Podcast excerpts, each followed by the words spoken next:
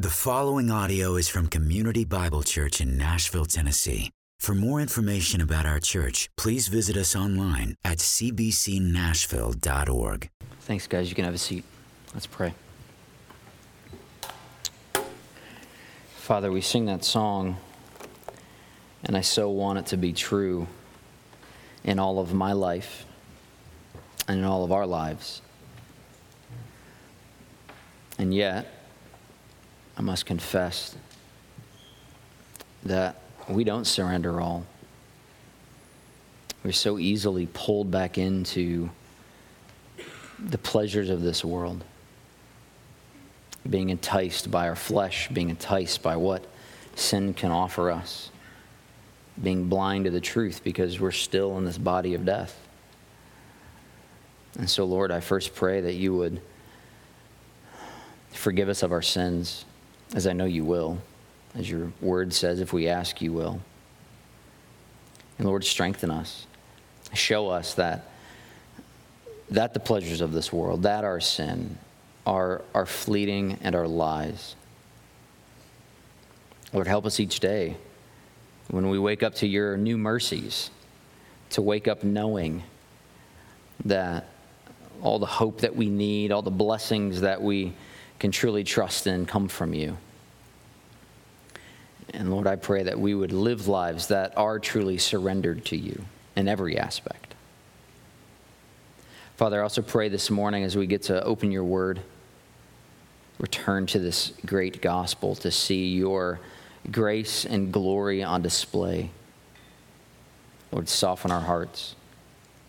Be with me as I get to present these things to us all, get to open up your word and just glory in the magnitude of your grace. Lord, just help us always to just better see and understand just the depths of our sin, but alongside that, just the depths of your glory.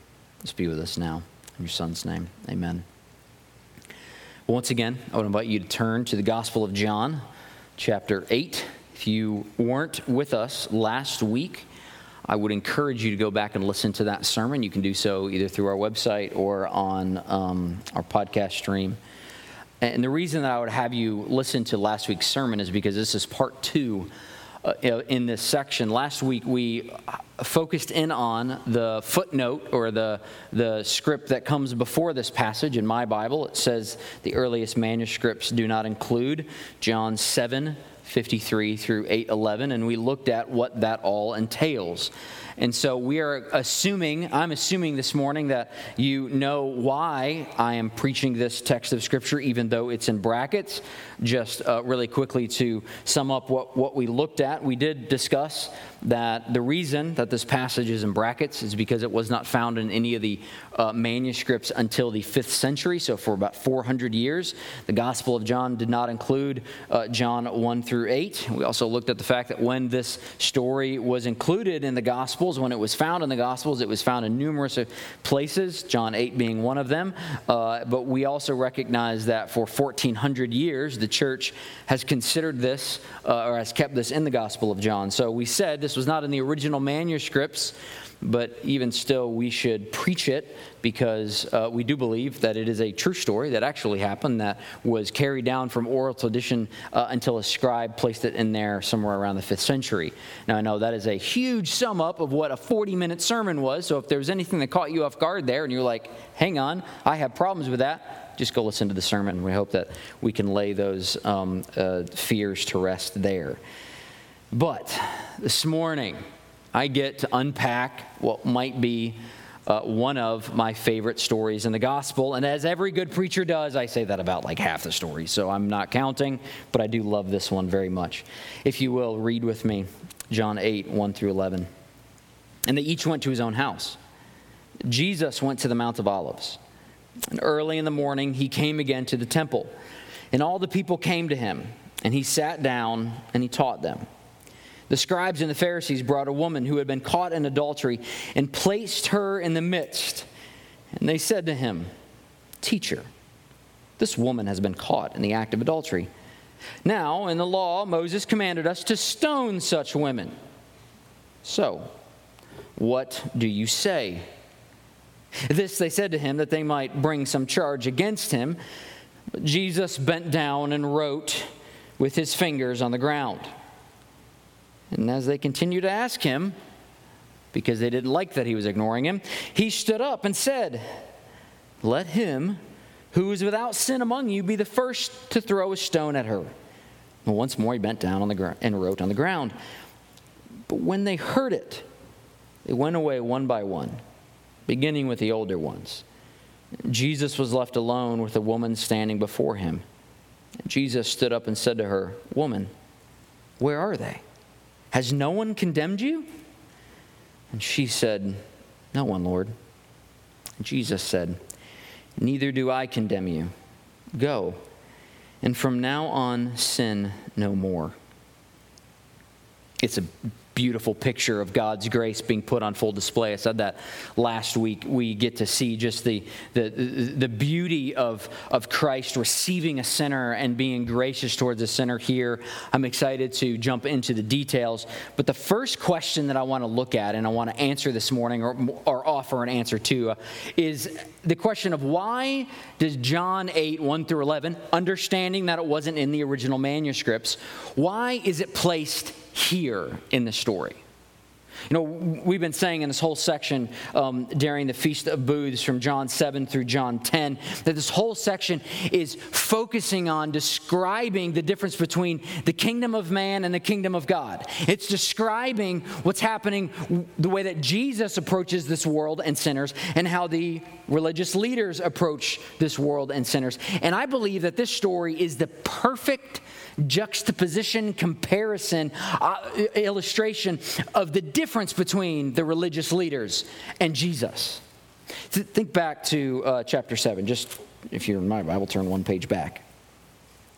The last section that we saw here was that Jesus was angering the religious leaders so much that they sent their officers in the Levites, those Levitical officers, out to arrest Jesus.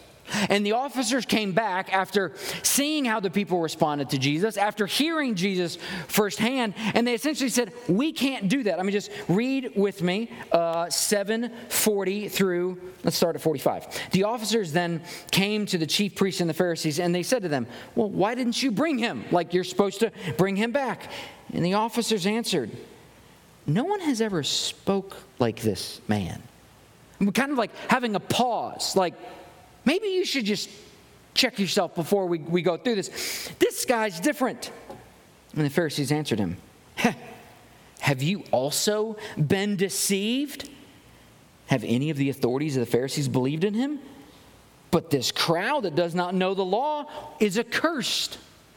The reason I highlight this is when the Pharisees are pressed to try to get their plan and action to get Jesus arrested, we see their true selves come out. This first response of, Have you been deceived? Essentially, what they're saying is, Are you stupid also? Are you fools for believing in, in Christ also? What are you doing? We thought you were smarter than this. And then when they compare them with the common man, it's like, well, the crowds the crowds does not know the law. They're accursed because of the law. They are throwing them under the bus of like, really, you're going to trust the crowds here? I mean, we have all of these degrees, and you're going to trust those stupid common pilgrims that are just here for a feast over who Jesus truly is? We can immediately see this us and them paradigm coming out of these Pharisees, these religious leaders. We can immediately see them look down upon these common pilgrims for their views of, of, of who Christ is. And we can see uh, this juxtaposition because they're saying, uh, Excuse me, we are the faithful, we have the law. Jesus, He's the faithless. Have you listened to what He has been saying? He is breaking all of our laws. They're saying, We are the pure. We, we have been following God's laws. Jesus is the defiler. He's the lawbreaker. He's the one who he would dare take the heads of grain and rub them in their hands and work on the Sabbath. They're saying, We follow Moses. Are you disagreeing with Moses? Jesus. Jesus is clearly laying out a different path besides Moses. They're demonstrating, they truly believe they hold the source and the key to eternal life. And if anyone dares oppose them, well, they're going to be defiled and they're heading straight towards hell. There's this there's this really hatred that we can see from the religious leaders to the crowd because of Jesus that's coming out. And I believe that these structures, especially when it's the people who are called to offer grace and mercy, the, the religious leaders who are there to offer the grace of God, when they turn against the common people, it's maddening. And here's what I think happened I think the scribes, that were translating or, not, or that were copying down the Gospel of John, that were telling the story about Jesus, that had gotten this far into the gospel, and they, they could feel the accusations from these religious leaders towards Jesus. They were angry because they're like, You don't understand. My Lord doesn't treat people that way. My Lord doesn't use sinners and shame sinners and throw sinners away. My Lord treats sinners far better than these religious leaders. And so, in the midst of this story, I can almost see just some scribe being so frustrated because he's like, That's not who Jesus is. Stops and goes, Can I just tell you a story before we go on about how he actually deals with sinners? Now, I don't know if that's actually how that happened but it makes sense to me. Why here? Because as we said last week, the story clearly goes on. If, if you jump from 752 down to 812, it would seem that that was the actual story. That's what's in the original manuscripts that we have. So why is John 8 here? I really do believe because it demonstrates the comparison, the stark comparison between, between the way Jesus treats sinners and these religious leaders treat sinners. So let's get into it. How's the story go? Jesus is at the Mount of Olives. Side note, this is the only time that the Mount of Olives is discussed in the Gospel of John. That's one of the reasons why they thought this section can't be, be real. And early in the morning, he came again to the temple, as he had been doing during this feast. And he sat down and he taught the people. And I'm sure by now, Jesus could not be alone at all. There was always a crowd. And he found some corner, I would say some quiet corner, but it wasn't going to be quiet for long, some corner in the temple, and he began to teach people.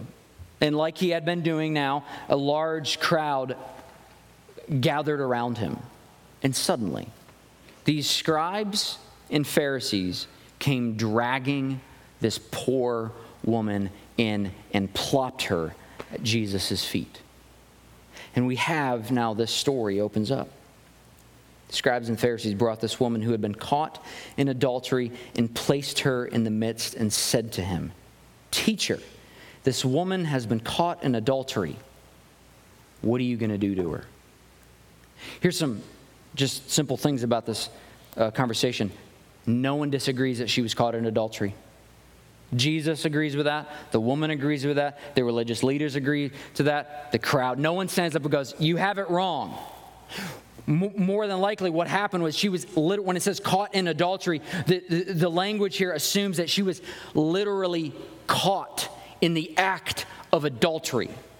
That she was with the man and they grabbed her. There was no question about it. She had been in sin with a person who was not her husband and they grabbed her and they brought her to jesus and they put her in front of, of her and asked what are you going to do? And jesus obviously as a prophet, whom he is, as God's son, whom he is. The question is, well, aren't you going to follow God's law? That's really what's going on when they say, now in the law, now in the law, Moses commands us to stone such a woman. So what are you going to do?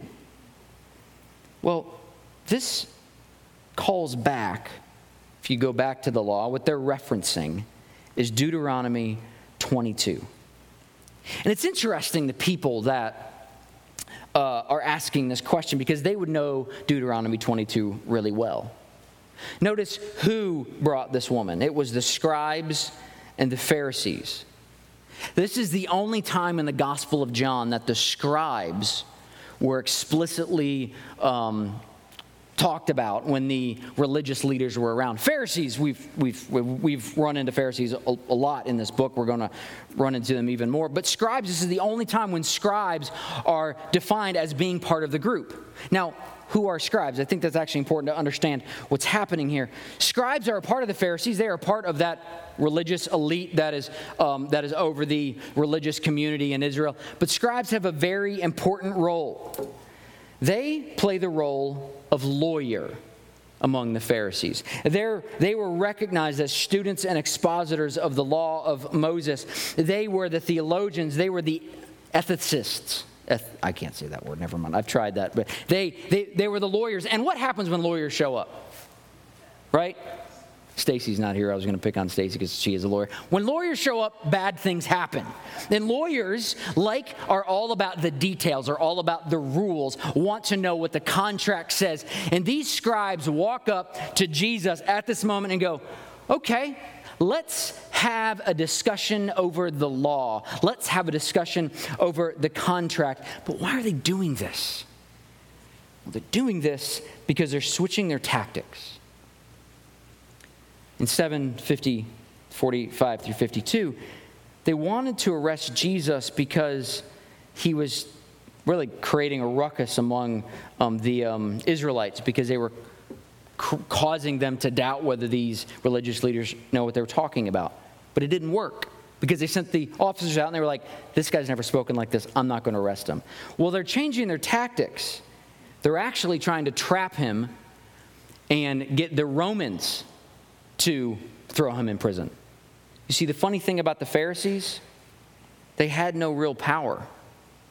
In the Roman province that they lived in, they were at best social influencers.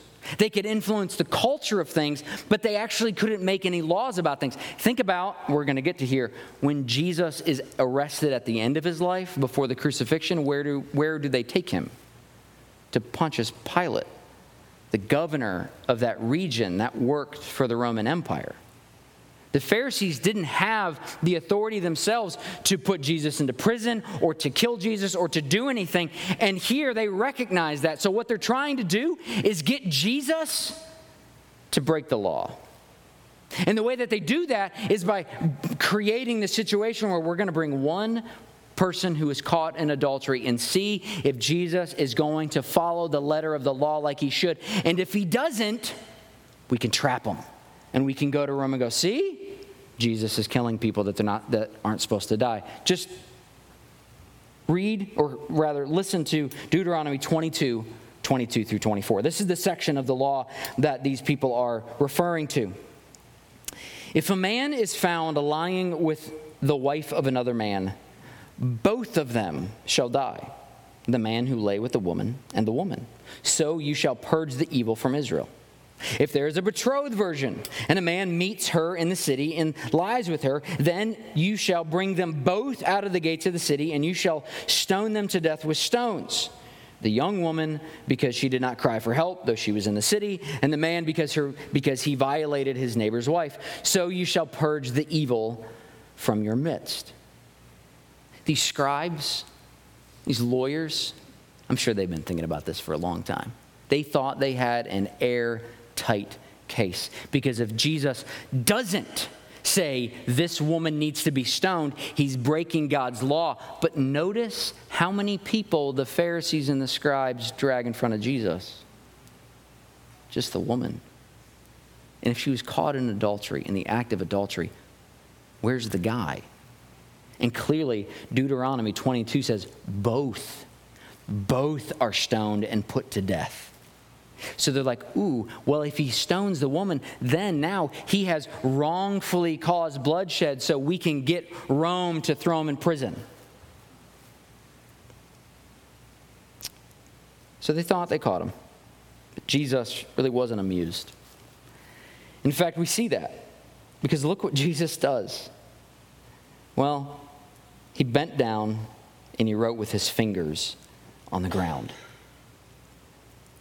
As I was studying for this passage, the amount of space that the commentaries gave to try to figure out what Jesus was writing on the ground was shocking.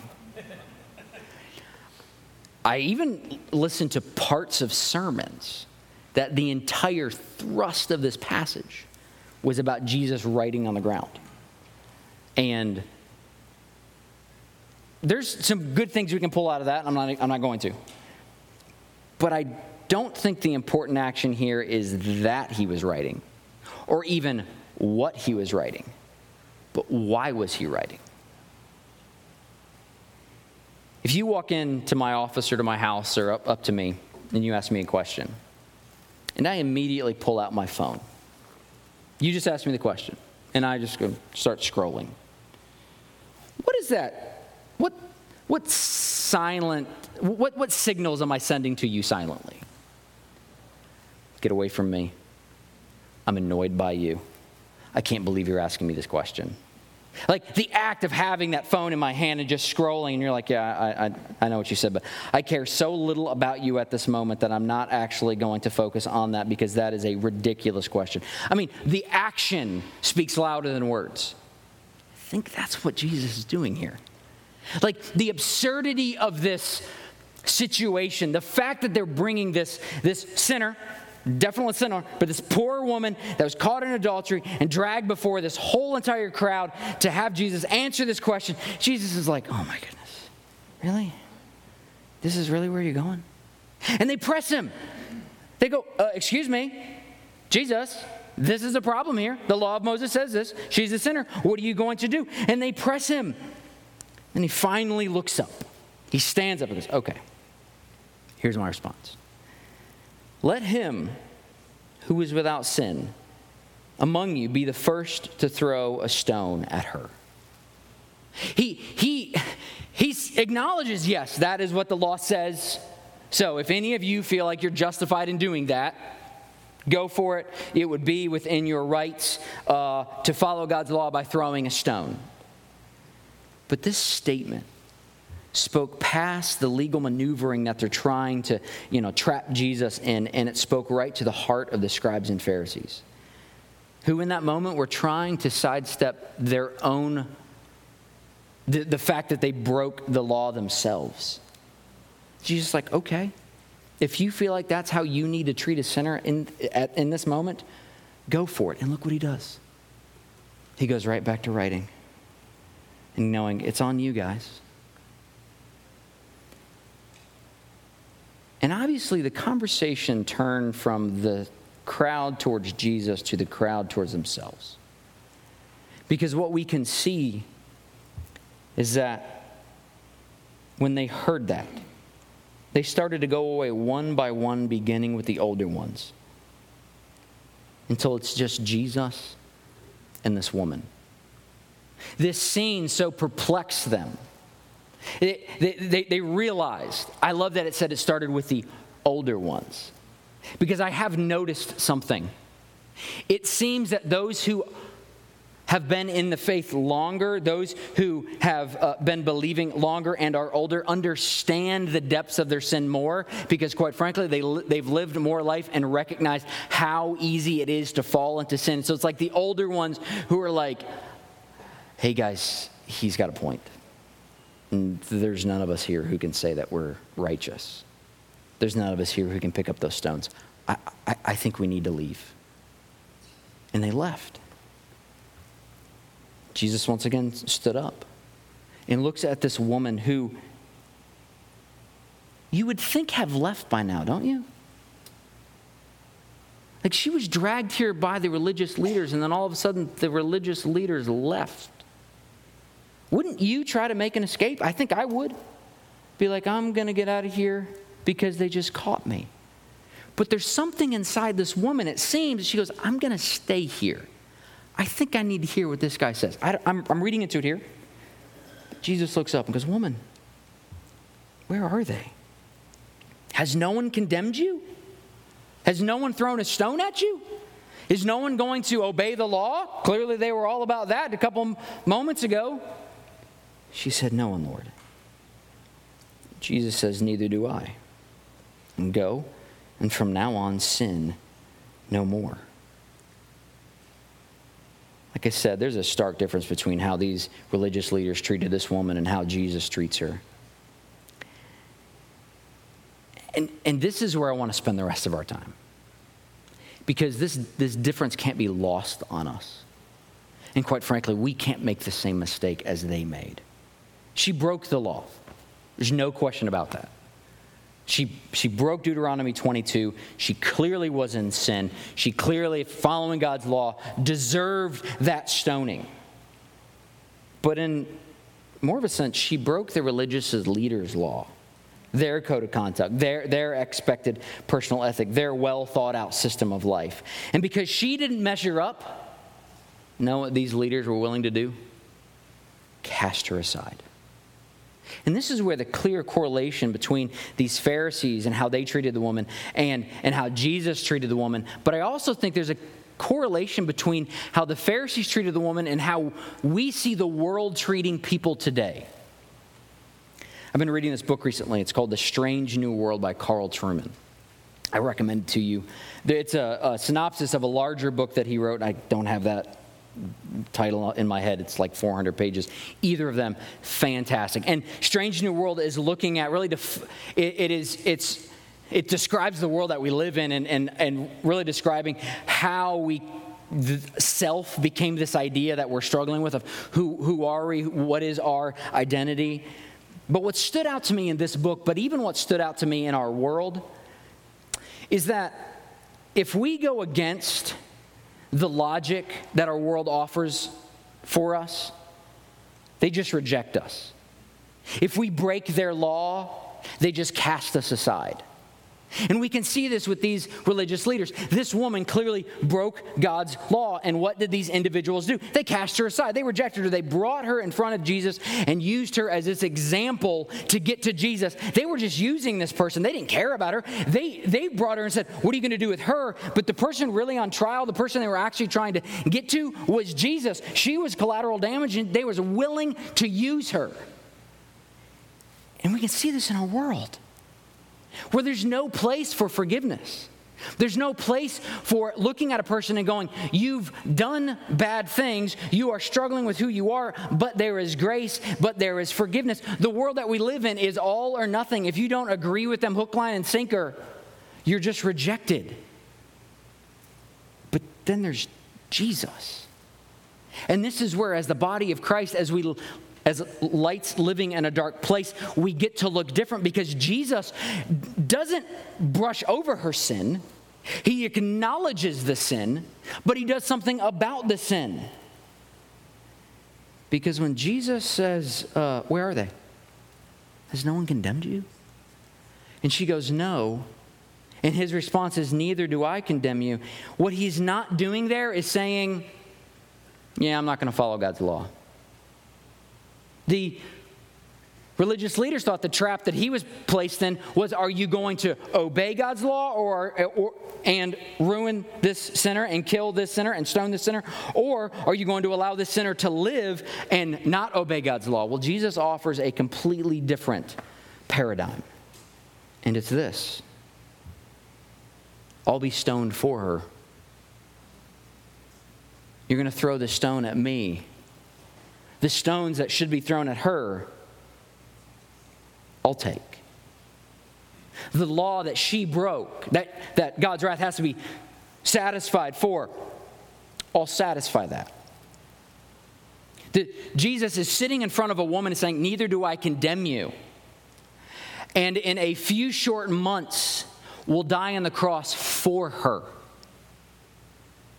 But those religious leaders wanted nothing to do with it. They just cast her aside. As I was um, looking over my notes yesterday, my um, Noelle came in to the kitchen and she goes, Dad, I'm, I'm, I'm learning this new song. Can I play it for you? I was in the middle of studying, but I was like, sure, yes. I, I, I should say yes to this. This isn't going to happen all the time. This is awesome. And she's taking guitar, and the songs that she's learning are worship songs. Thank you, Phoebe. And she sang me the new song that she's learning. And it's one of these moments that it was the Spirit that brought this song to my mind because he knew that we needed to, to hear the song today. I'm not going to sing it, but I am going to read some. We sing it here. It's called Carried to the Table. It says this wounded and forsaken. I was scattered by the fall, broken and forgotten, feeling lost and all alone, summoned by the Father into the Master's courts, lifted by the Savior and cradled in his arms. I was carried to the table, seated where I don't belong. I was carried to the table, swept away by his love. And I don't see my brokenness anymore when I'm seated at the table of the Lord. I'm carried to the table, the table of the Lord. These men carried this woman, the sinful woman, to be shamed and killed. That's what they could do. But Jesus is going to carry this woman like he's going to carry all of us to a table not of shame and wrath, but of celebration. He's going to, to carry you not to be ashamed or to put on trial, not to be banished, but to be swept away by his love, not swept away by his wrath. Who treated this woman better? The person who had nothing to lose because of her sin? These religious leaders? The person who had more in common with her than Jesus had in common with her because they could go, I'm a sinner too. Or the person who had everything to lose because they will pay for her sins. This is why I think this story's in here to see the juxtaposition, the comparison between the kingdom of man and how we are judged by who we are and what we've done.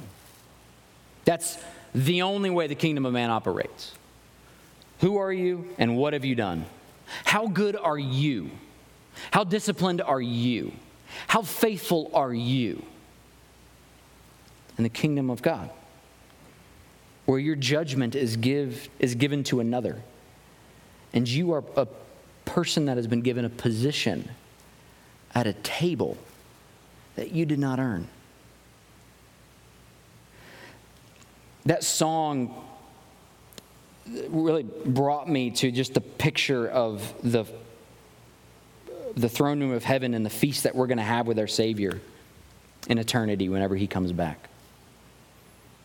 I started to picture the people around that table. The people around that table are not the religious leaders who have their lives together. The people around that table are not those who have worked hard enough to get there. The people around that table are, are the woman that was caught in adultery in that shameful moment who knew, I think I just need to sit here with Jesus because he's treating me different than anyone's ever treated me. And was not condemned but was saved. The people around that table are going to be you and I, but the thing that I know about you and I is that we have more in common with the woman caught in adultery than we do any good, upstanding religious person. Because when Christ sees us, he does not see the, the filthy rags that we call good. The disciplines that we um, succeed at 1% of the time. No, when he looks at us before Christ, he sees an eternal weight of wrath that must be poured out upon you and I. But then when he looks at us with Christ, he doesn't even see that. He sees the woman caught in adultery. He sees the woman at the well. He sees Nicodemus, who was that religious leader trying to figure it out, he sees Ryan, who in their own selves is ruined and lost. And yet he sees a saint that has been, de- or a sinner that has been declared a saint. And Christ's blood being laid upon them and washing them clean. Just to close this morning, I want to speak to two people two types of people. I'm not going to speak to two people individually. The first person is, is the sinner that's afraid that they will be rejected by Jesus.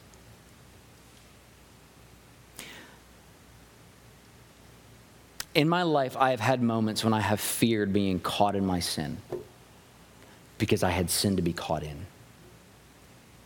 And what put a pit in my stomach is when are they going to find out? When are they going to know who I truly am? When are they going to know the lie that I'm hiding?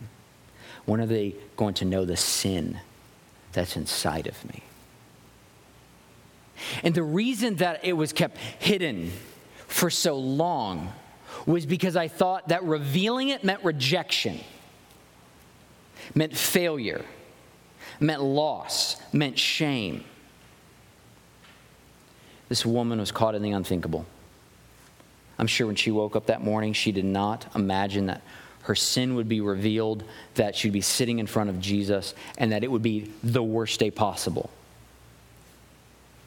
If you're that person, and I'm sure there's several of you in this room because good Christians are great at putting on plastic personas where we can just hide things. Here's what I'll tell you Jesus is a merciful Savior. And He knows that thing inside of you now. He knows that it's deeper than you can even imagine. He knows that you're struggling with it in a way that you can't even express. He knows you. This is why the scariest verse in the Bible in my mind is Hebrews 4:16 that the word of God is like a two-edged sword, dividing joint and marrow. Because you, it will cut you deep and know the very depths of who you are. But what we can see from this picture is that Jesus is not going to condemn you. Now, Jesus is going to save you by dying for your sins on the cross and by offering you what you don't deserve, because what you do deserve is stones. What I deserve is stones. That He'll give you the blood that he spilt on the cross. Second person I want to talk to is the believer that thinks a person can out sin God. That's why these religious leaders brought this woman in front of Jesus. They thought they had an airtight case if there's anyone who deserves to die, if there's anyone that is above God's grace, if there's anyone that has gone too far, it's the woman who is caught in adultery. And Jesus offers grace to that person. In our minds, it's so easy for us to preach the gospel to, I'll make it personal, our kids that are good kids, that haven't done anything terribly wrong that, are, uh, of course, are sinners, because they're two, but are still good kids. It's easy for us to preach the gospel and go, Jesus can save you. It's harder for us to look at the person who has harmed us, who has shamed us, who has hurt us, who has done the unthinkable, and say, Jesus can cover that as well. I know in my own life,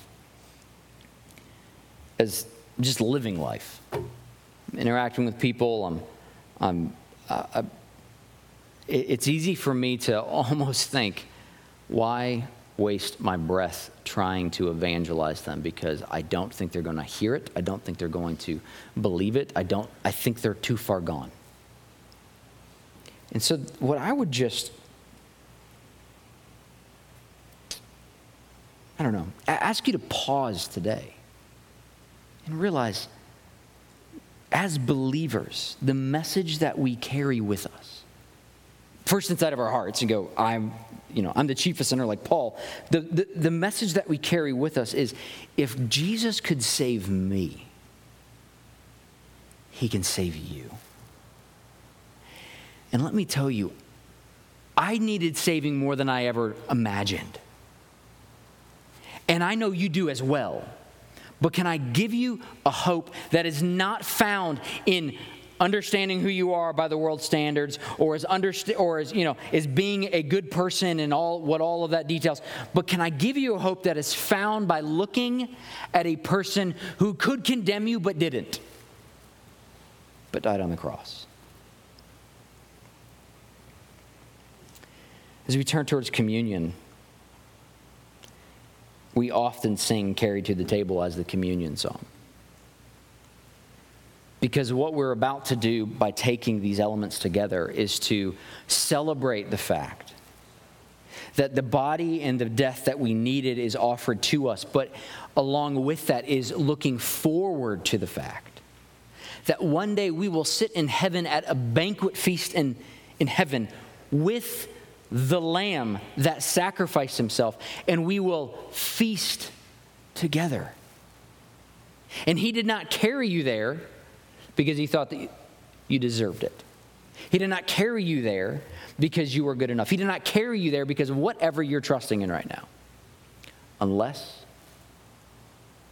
it's trusting in the fact that you can be there because of Christ's life, burial, death, and resurrection. If you're here this morning and, and you, maybe you fit into that first category that I was talking about.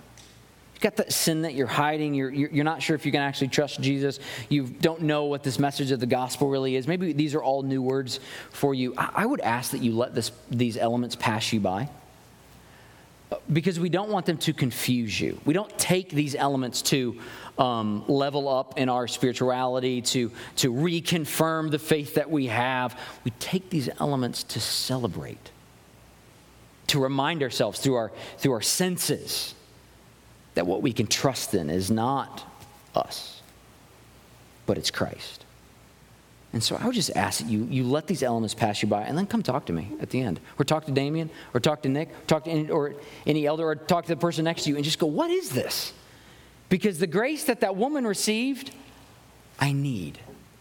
And I know that they will be happy to share that with you. Let's pray, and we can take these elements together. Lord, thank you for grace. And that's not enough. There's no way to say thank you. Lord, we, we were that woman caught in adultery, faithless, broken, blind. We couldn't even see that we needed you. And it wasn't until you came to us and opened our eyes, regenerated our hearts, put in a new heart, we can see the gift that we have. Lord, help us to rest in that every day. Lord, help us as your church to be so excited and passionate over the truth of the gospel that we are proclaiming this message indiscriminately to all who will hear. Lord, use us as your ambassadors to proclaim not us, not what we have done, and not how how good we are on a horizontal level, but how great you are. You sent your son to die for us, and we can rest in that. Just be with us now as we take this table. In your name, amen.